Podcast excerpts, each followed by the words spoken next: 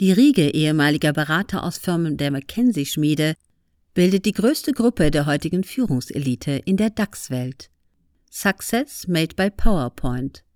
Effizienz als Formel des Erfolgs, auch des eigenen. Allerdings war die maximale Fokussierung auf Kostenreduktion, Unternehmenswert und Börsenkurs nicht ohne Nebenwirkungen zu haben.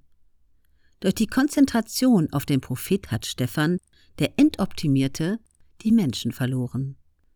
Und die Menschen ihrerseits verloren den Glauben an das Unternehmen, seine Führung und den Wert seiner Arbeit für die Gesellschaft. Folgerichtig erleben die Goldjungs der Wirtschaft jetzt mit Schrecken, dass sich die Ehre des zahlenfixierten Topmanagers dem Ende zuneigt.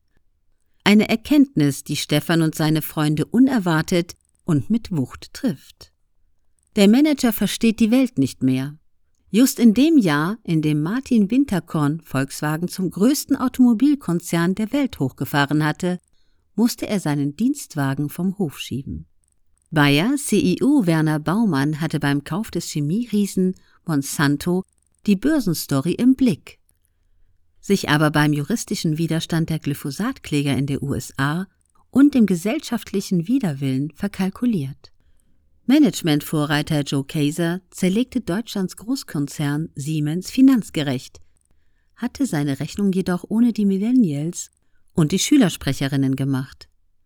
Nahezu alle deutschen Vorzeigekonzerne und ihre Kapitäne waren schon vor Corona in Erklärungsnot geraten. Deutsche Bank, Bayer, Volkswagen, ThyssenKrupp, Commerzbank, Continental, E.ON, RWE, Lufthansa, Daimler, BMW.